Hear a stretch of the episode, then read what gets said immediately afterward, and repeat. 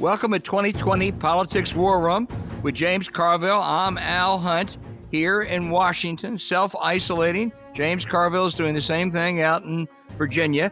Usually we're at the American University studio with our partners, the Sine Institute, but because of this pandemic, everybody is staying home. I hope all listeners will do the same. Please be safe. Hope you can listen to our podcast, but don't go out unless you absolutely have to. This week, we have our first repeat guest, whom we'll introduce in just a moment. But please subscribe to 2020 Politics War Room on Apple Podcasts, Spotify, Stitcher, or wherever you listen to your podcast. James, are you feeling okay? Well, I mean, physically, I guess I feel okay, but I can mentally, I'm not very okay at all. I mean, just you watching what's Yeah, not watching either. what's happening in New Orleans, watching what's happening around the country, and it's it, these are just disturbing times, really disturbing times. It is, and uh, it's not going to get any better. It's certainly going to get worse before it gets better, and we only can hope that uh, you know by some time in late May or early June it is it is peaked, and that it doesn't come back. But uh, this is this is I don't think I've ever seen a threat like this. I wasn't old enough to remember World War II, uh, but uh, I, I, this is something like we've never experienced before, James. I, I agree, and, and it's you know, and, and every time you read something that that the actually knowledge does not make you feel any better. the only thing that does is I, I'm betting that the, the world of science going to surprise us uh, on the upside as to how fast they come up with something. That was a terrific article. And I guess it's in the Times. I'm not sure. I forget where I read it about how there's no boundaries. All the Chinese scientists, the U.S., the European, the, the, everybody is is working together, and that, that you know they're, they're really working on this thing. Well, uh, that's you know I, I think that's one you know bit of good news, but it's going to take a while, and um, uh, the great fear, as I say, is that this comes back, and I hope they can uh, find something, some kind of vaccine uh, before that. James, our guest today is David Shribman, one of the greatest journalists of this or almost any other era. He was a terrific Washington reporter. I had the great joy of working with him. Wasn't always a joy for him, I'm sure. Uh, went on to head the Boston Globe Bureau here, and then for uh, gosh, almost 20 years was the great, really was the best regional newspaper editor in America. He took the Pis- Pittsburgh Post Gazette during incredibly difficult times to become far and away the best paper in Pennsylvania and really one of the best regional papers in America. But David is really an interesting guest today because he, up until last week, he has been in Canada uh, teaching up in Montreal. Just came back to Pittsburgh about a week ago. David, uh, the Canadians are only uh, a little bit more than one tenth as big as the United States, but this virus has hit everywhere. How did the Canadians handle this, or how have they been handling it? Well, I think it started slowly, but it certainly accelerated very, very fast. And it was done personally by the Prime Minister and by his extremely able uh, Deputy Prime Minister, Chrystia Freeland, who many of your listeners will remember was um, an important journalist for, uh, uh, for the Financial Times and others, and is now the Deputy Prime Minister and probably will be Prime Minister within the next decade.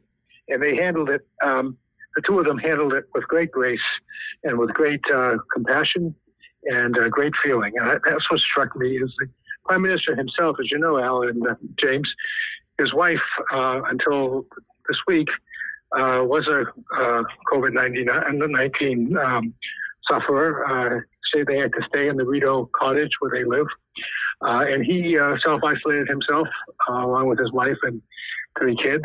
And um, he's just extended his self isolation for another two weeks. But every day he would come out and uh, stand on the um, porch and uh, on the steps there and talk to uh, reporters and by extension to the Canadian people. And he was very calming. Um, he was stern in that he made it clear that this was a very serious, you know, world changing, country changing uh, event, but in both French and English, uh, interchangeably, really, he went from one to the other uh, seamlessly. He offered, um, you know, open companion, and, uh, companionship, I would say and he would talk about how he's taking a his his kids were doing Legos and his wife was on the phone with her friends and how they were getting how the Trudeau family was getting through all of this. And um, but he made it clear that this was very serious business. And I have to say, Montreal right now, where we lived, is the hotspot um, uh, for uh, coronavirus right now.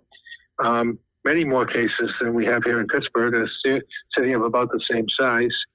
Um, when we left, there was nobody on the streets. We drove through, through to the United States on virtually empty highways. Uh, people are very, very serious there about staying indoors. There's none of this uh, negotiating about what the meaning of this is. Let me interrupt just for a second to, to provide the scope. I mean, there have been, I think, uh, uh about 8,700 cases in Canada, or less than 5% of what we've had in the United States. Uh, a little over 100 deaths. Um, uh, we've had over 4,000. It, it, it, does suggest that they did something either earlier or better than we did. And I just, I got, there's been some bickering here between the governors and the president and others. Uh, there's certainly political divisions in Canada, but did the various provinces and the various local uh, governors and chief, chiefs work well with the central government? Was there the same kind of tension that exists in America? There is tension between uh, the, the, ruling Liberal Party and Trudeau and uh, and Ottawa, but I, I, think that there was not the kind of tension we have here. And um, a lot of, a lot of the uh, credit there goes to Chrystia Freeland, whose remit includes dealing with the provinces and the provincial premiers. Uh, so that's the um, difference in the situation here. Yeah. So, how much trouble did you have getting back into the country? Was it? Did you take well, we, we came the day after they supposedly closed the uh, border, James. But we we we um, went to the New York State uh, Champlain uh, border station. There were ten automobile bays. Nine of them were closed, and we were the only car at that one. The guy looked at me. I'm a dual citizen, but I was traveling on my U.S. passport and uh, not the Canadian one. And uh, he looked uh, at the passport for one second, and uh, and he looked the board and said uh, something like, "This stinks," and go ahead. So it took about uh, maybe 80 seconds, not not even that much. Oh, I would. I, I don't know what, but I would have thought it would have been something more it would have been a more vigorous response. But. Well, uh, I thought they would take our temperature, order us to quarantine for 15, 14 days. You know, the Canadians on the other side are far more strict about this. If you go into Canada from the United States, uh, you have to self quarantine for 14 days, no matter whether you're um, in great shape or not. Uh, I have a cousin who lives just across the border. She's a Canadian citizen, but lives just across the border on a green card in Newport Center, Vermont. And she, uh, if she goes to see her mother, who's 103 years old, she has to stay in her apartment for 14 days before she ventures out. There's no there's no similar thing on the other side. Let me add one more thing, James. There's a lot of concern in Canada about Americans because our rate is so much higher. Our president is so controversial there. He's really loathed in a way that uh, even uh, never Trumpers here can't imagine. And um, they really don't want Americans over there right now because they feel they're contagious, uh, that their leadership has been lax, and that they pose a danger to Canadians. Well, they're right. Well, probably yes. Yeah, probably right. Yes. But it's uh, it's amazing. I mean, the most response, some of the most responsible voices you both may remember from Washington, Jeremy Kinsman, who was um, a top person in the Canadian embassy in our time there, and then later was Canadian ambassador to uh, Russia and to Paris, uh, France, and um, I think no, no, the European community. And he wrote a piece, you know, asking questions about the American leadership and raising these questions. Well, you know, we, we spend a lot of time, a lot of wasted time, uh, with Trump saying we have to protect our borders, we have to keep people out, uh, and what this has done. And actually, it's to some extent true in Mexico too. They want to keep Americans out because of the way we have been so slow and so uh, you know handle this, at least compared to a place like Canada or Korea, uh, so badly.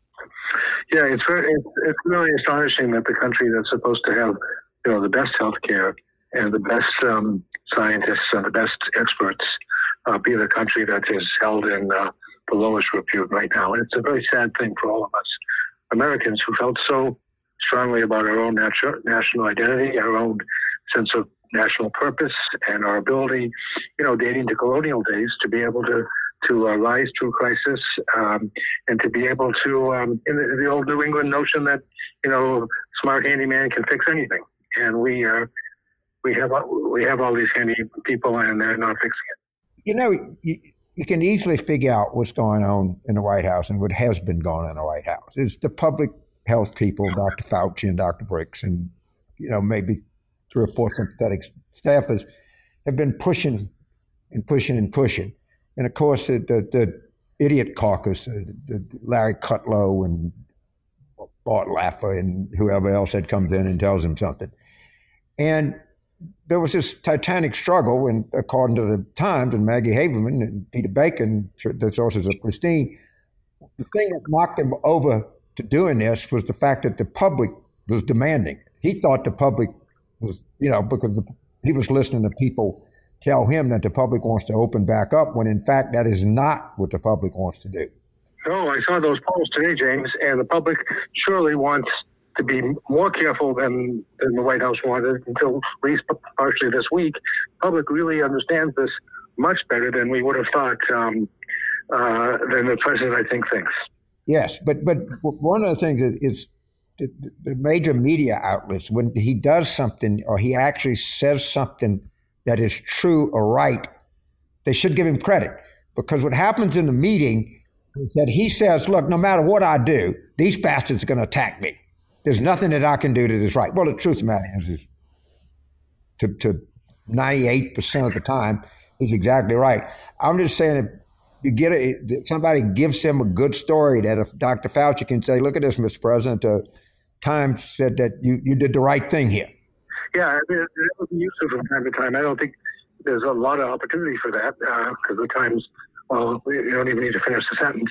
But, you know, credit where credit is due. And we, you know, this was a situation. I remember when Reagan was elected, and um, there was no bigger opponent, more, more partisan guy than Tip O'Neill. And he used to say, and part of it was bull and part of it was true. He says, I'm rooting for him to do a good job because I love this country. And I think that notion, I think, um, I, I, think there's some of that in the United States right now. You know, I think there is. And, but I, I uh, and, and he deserves, one thing he does deserve credit for was shutting off uh, any travel from China. It wasn't as dramatic and as quick and as soon as he suggests, but it was the right move. It was done January 31st. Um, the problem was that he then spent the next five weeks downplaying the threat and not and not uh, um, uh, enacting the National Defense Production Act and not treating this as a crisis. But he does deserve credit for that initial uh, response. The um, the Democrats have spent and liberals have spent a whole lot of time criticizing the president for using too much presidential power, and now he's being criticized for using too little presidential power. So it is kind of an odd irony that I think historians are going to have to examine. I, I thought on the, China thing that the pilots actually refused to go because they, they knew it was going on the ground. So the airlines canceled. And, and, of course, Trump had no choice but to issue the order because they wasn't going anyway. Is that my recollection? That's true. There's, there's, there's a lot of truth to that. That's exactly right. Okay. That's exactly I, I right. I, okay, but I'll still give you him know, credit. I'll still give him credit. One, one, one thing, the corollary to that is up until this time, he, he dominates the Republican Party. The Republican Party is his. It's far more than Reagan ever did. And Republicans almost across the board have been loath to take issue, criticize because he is so egotistical, so insecure, so sensitive. Uh, but uh, this time there are Republican, not so much in Congress, but Republican governors uh, Larry Hogan has been way out front on this and, and does not spare Trump from any criticism. No, uh, no, Larry Hogan. That's been very interesting. But don't forget, Larry Hogan thought about running against Trump. Well, no, I'm not forgetting that, but I'm just saying they're being very open. You know, Charlie Baker, Mike DeWine, who was a down the line, is a down the line old fashioned Republican. Yeah, that's right. So Albert search for the good Republican, it, it, this has yielded something out of the coronavirus. He's now got three Republicans we can talk about. Well, you, you guys remember what David Broder used to say, Washington loves a moderate Republican. Let, let me let me tell you what the after one of the huge aftermath is going to be, and I think you're going to see a story today. Is the amount of corruption that is going to be going on within this $500 billion that Trump is trying not to have the IG oversee. And your, your country is going to, the, the, A, they're all on edge about corruption now. The, the corruption and the profiteering that is going on and will continue to go on during this health public health crisis is going to be stunning. That's my prediction. And the three, the three of us are huge consumers of the airline industry. But do you have any doubt, uh, any doubt, James, that the airline industry is going to be as uh, as um, uh, under under uh, huge scrutiny? I mean, it's oh my god! And everybody that got a bailout, that guy Tim Wu pointed out, they made seven point six billion dollars in 2015, and it all went to stock buybacks and executive compensation. And when I mean, the public is already outraged about corruption, but in, this is going to be unlike anything that you've ever seen. Stay tuned. I agree. It's going to be. It needn't be. It doesn't have to be. Whenever the government spends massive amounts of money quickly, there's always going to be some fraud. There's always going to be some waste. But let me go back to 2009. Let's give Joe Biden credit. They put out an awful lot of money in that stimulus package, not as much as they're going to put out now. And it was done very quickly and it was and boy the republicans were looking for it was virtually i'm exaggerating slightly fraud free. Biden did a terrific job doing that and we know one of the guys who helped him do it our old investigative reporter ed pound uh, david they really scrutinized the problem the problem with trump is he he doesn't want it to be fraud free. He wants to reward people and he wants to probably reward himself. Uh, and if you don't have a really tough, independent minded inspector general, which I think we're not going to have. I, I, think James is absolutely right. We, we're going to see fraud the likes of which you know we haven't seen in a long time. Again, you're going to start seeing stories soon. I promise you, they're coming. Yeah, they're definitely coming. Definitely, no question about it. But you know, the uh, I, I, was stunned by how he uh, attacked um, the, uh, G- the General Motors chief executive officer oh, he just eviscerated her, and it was it was very um, it was very surprising to me. You don't see a Republican president doing that very often. David Shribman, a, a you know a no keener observer of American politics than you, you really weren't surprised. He attacks savagely anybody, anybody and he particularly like. I know, but you know, it's just a bizarre, but just one of the bizarre turns of all this you don't think her agenda got him all stoked up. He, he, he seems to attack everybody, but he has a particular fondness for attacking females. Well, and particularly, particularly one of Judy Woodruff's uh, terrific colleagues, uh, Miss Alcindor, uh, who was a you know, victim of a savage and gratuitous attack for doing her job in a noble way. Well, he, you know, if you look around in a crisis, you know, we have to do all sorts of things that you wouldn't do ordinarily. You have to suspend uh, some of the ordinary rules and norms. Uh, and when you have, you know, a good leader, a responsible leader who believes in the rule of law, who believes in a democratic system, you survive some of those excesses. But Trump is much more like, like, like Viktor Orban of Hungary, and he, rather than uh, treat it responsibly, he's going to treat it as an opportunity, and that's very very scary. Yeah, the, you know this this cycle. I, it's always been sort of like uh, don't predict anything here. We don't know what's going to happen, and Jesus, don't we know? I mean, how this hits, my God, what's next? You know, and I am not. I, I just get y'all's reaction. For some reason, I'm not remotely worried about the election. I'm worried about having the election in November. I'm not worried about winning the election. I, I, I think if, if, if, we have an election and it is anything like a fair election, the Democrats going to win so big it'll be stunning. Well, we had elections in 1944. We had them in 18, 1864, and we damn well better have one this time. No, I agree. David, before we let you go, uh, you've been back in Pittsburgh for about a week now. What's the difference among people. I know, you know, no one goes out and uh, takes does street interviews, but you watch the local news, you call people on the phone, you're talking to various people. What's the difference in attitude between Montreal and Pittsburgh uh, on this crisis? Uh, I guess the difference is that the um, besides the difference that the Canadians have to uh, be two meters apart and we have to be six feet, which gives them an extra six or seven inches. Um, the, the, the difference, I think, is the level of seriousness. But I will, I will tell both of you guys that uh, one of the Canadian news outlets said if you don't know what two meters is, basically it's the length of a hockey stick.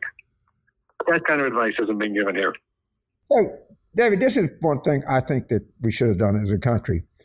Somebody should have made red, white, and blue victory sticks and put them out in front of the Walmarts and put them out in front of the Walgreens and put them out in front of, you know, Costco. And you walk around with that victory stick, which says, it has patriotism. It says, you close to me, I'm going to hit you with this goddamn stick. So we have these, we have these red, white, blue sticks. They say, "Don't tread near me," and we're gonna you, you, me, and uh, Albert are gonna make a fortune on those, and we'll we'll dedicate it all to the food bank. Yeah.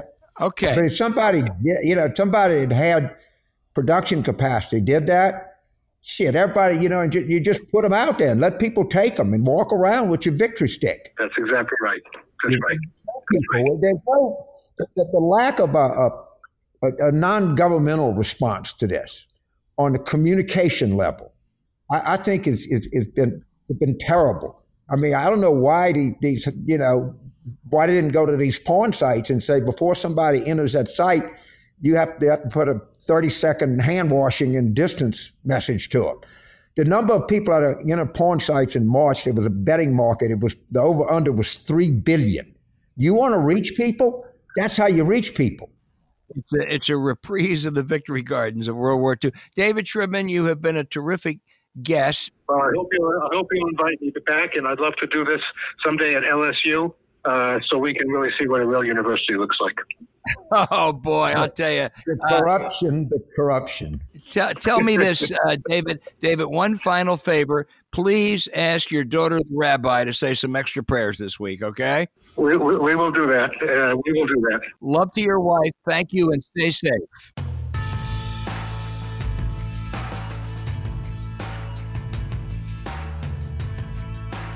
James, uh, we used to have an old CNN show, which you'll remember, uh, called Capital Gang. And at the end, every week we do the outrage of the week. And I, I, I miss it a lot of times. And I'm thinking now, if we had it had it these days, and the outrage of the week, Mark Shields and I would have to choose between 47 different things that Trump said. However, I think this week he's been topped. I think the most outrageous thing, and boy, that's a that's a steep competition, was Mitch McConnell saying that basically this whole thing was the fault of impeachment. That we the government would have moved faster and been uh, more efficient if it ha- if they hadn't been tied up with impeachment. That's a lie. Moscow Mitch should know that is an absolute lie. Impeachment didn't affect Homeland Security, didn't affect CDC, didn't affect FDA, didn't affect NIH, uh, and basically the problem. And impeachment, by the way, was was over February 4th. If the president had started to lead like a leader really should on February the 5th, give him a two week grace period uh, we would there there would have been far fewer cases today and and and probably half as many deaths. Uh, so Mitch McConnell, you ought to be ashamed of yourself. But James, he has no shame, so he won't be. No, I wouldn't worry about it. you don't have any shame. Uh, on the good news side, if Mitch McConnell knows this, if we get to an election, he he will not be the majority leader. Yeah, yeah. All we got to do is we, we we just got to get to November in a way that we can have an election and an election on some kind of a level playing field or some kind of fairness. But there's, I, I, I just, I, I think he, that the Republicans are going to get slaughtered. And I'm told that there's, oh, people texting me this whole timeline of all the golf that Trump played and all the rallies that he went to during this.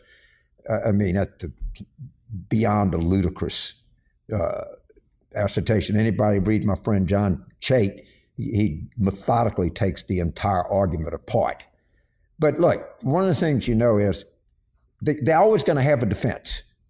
I mean, they're going to say something. They're just not going to sit there and allow themselves to get slaughtered. So and they'll say this, and they'll come up with another with another defense. And eh, but but at the end of the day, the, the the weight of public opinion is just not going to be with him when this thing is over. Yeah, no, I agree, and I am, as you know, for weeks I have worried about not whether there'll be an election. I think it's uh, very almost impossible to see how they can call off or even postpone the election. Although New York did postpone 9/11 for a week or two, but I don't think that's the fear. My fear is that if this thing comes back in even a mild form in the fall, it's going to, a lot of people are going to be about, afraid to go to crowded gyms and crowded YMCAs and churches uh, and vote or stand in long lines as they had to in Texas and California and elsewhere. And of course, the answer is some kind of, you know, considerably more money than the $400 million Congress uh, appropriated for the states to try to set up systems to guard against that. Vote, give a vote by mail uh, option, uh, allow absent, a much more relaxed absentee and early voting. Uh, but you know who will stand in the way, James, and and that's not going to happen. So if your state's run by a Republican governor, with the exception of the Larry Hogans, my new Republican hero, or Charlie Baker, uh, it's going to be a problem. And the governor of Florida is a walking disaster. It's going to be more than that. I mean, you, you look at the governor of Oklahoma, look at what they're doing in Texas. Of course, all the, the, the, there's an actual study out that says when you factor everything in, the the determinative factor is the party rep that the governor is from. It's like a 2.7 days quicker to implement social distancing. So, but it, it doesn't matter. They had a, a flawed theory of this. When it came out, they said, oh, it was just something, it was nothing, and then it was a hoax, and it was trying to hurt Trump, and nobody could do anything. And, and then every time that they do something, of course, as Dr. Fauci said, the virus has its own timetable. And now we're at the point, and been there for a few days, where the rates of infections in red states are, or the rates are increasing faster than they are in blue states. I mean, you're starting to see some some signs that in Seattle and New York City or even New Orleans, uh, the infection rates there, the infection rates for the total Louisiana are going up, but within New Orleans, Orleans Parish and Jefferson, they're starting to go down. They're still high. You still have them, but you know the, the the trend is in the right place. Well, yeah, and I, look, we, we, it's just by nature of this disease and contact, this virus and the contacts that's required, it is going to affect heavily populated, congregated areas more than rural areas. It's just that that's just inevitable. Rural areas are not going to be immune, and uh, the red states that think that they uh, aren't going to get hit as hard are in for a uh, a shock. Tennessee is getting really hit hard now, and uh, you know what there ought to be. The problem is that 80% of Americans now are under some kind of stay at home order. It should be 100% right now. And, and, and uh, there's only one place that can occur that's the federal government. Well, it, it doesn't look, it, it's just what it, it's not, it doesn't work if everybody doesn't do it. Well, that's why that's why there ought to be a, a national stay at, at home mandate. We all know that did not. Well, we're, we don't all know it because uh, the national government hasn't done anything, and 20% of Americans aren't under a stay at home mandate. I, I, I I'm saying, saying he, he hasn't done it. We know it should be done. But in absence of that, what the hell the governor of Tennessee is thinking, the same thing as the idiot governor of Mississippi. And I'm just going through that guy's mind. So the, the, he preempted local people, like in Hancock County, where they ordered businesses shut down, and he on a statewide basis exempted them. Now I don't think it matters that no one's going, but we'll see. Huh? I'm going to have a podcast, honey. I'll be off of it in a second. Okay. this is what the stay-at-home uh, orders uh, orders do. Some some complications.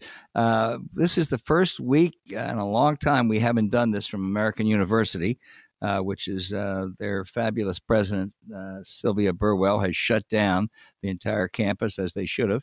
But uh, James, did you do your class? Uh, uh, did you do a virtual class yesterday? Yeah, I did. It actually, I don't know how did, the technologist God needs it. Actually worked pretty good. It's just kind of hard to sit and lecture, sitting in a chair, but it was fine. I did a lot of Q and A, and you know, we did early on. I was I did. Uh, I had a expert in public health This is, I think, like March the 10th, or 7th, maybe it was, uh, when, Tuesday. And, and we went through that, and then we did the law of geometric progression. So, I mean, at, at least they were pretty well warned, I think. Maybe not soon enough, but sooner than most. Yeah, I did the same thing. I was surprised it worked as well as it did. We had we had what like you know nine guests here at various times in Washington, uh, twenty nine students from California to Massachusetts to Florida to Pennsylvania.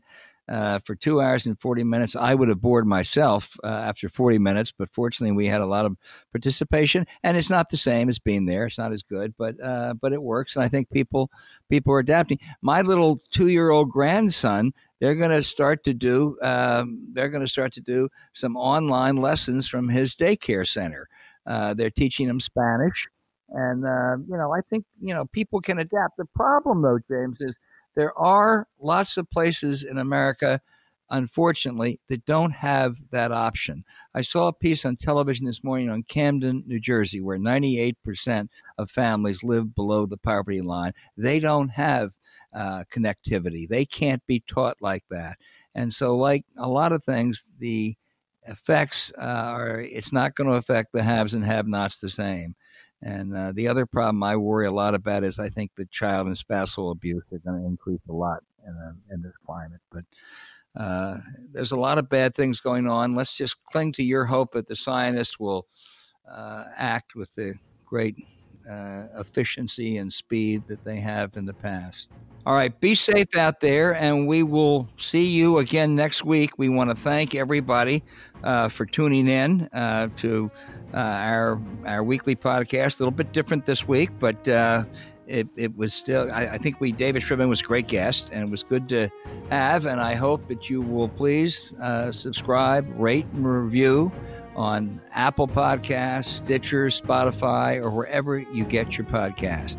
This is Al Hunt for James Carville saying, everybody out there, stay home and be safe.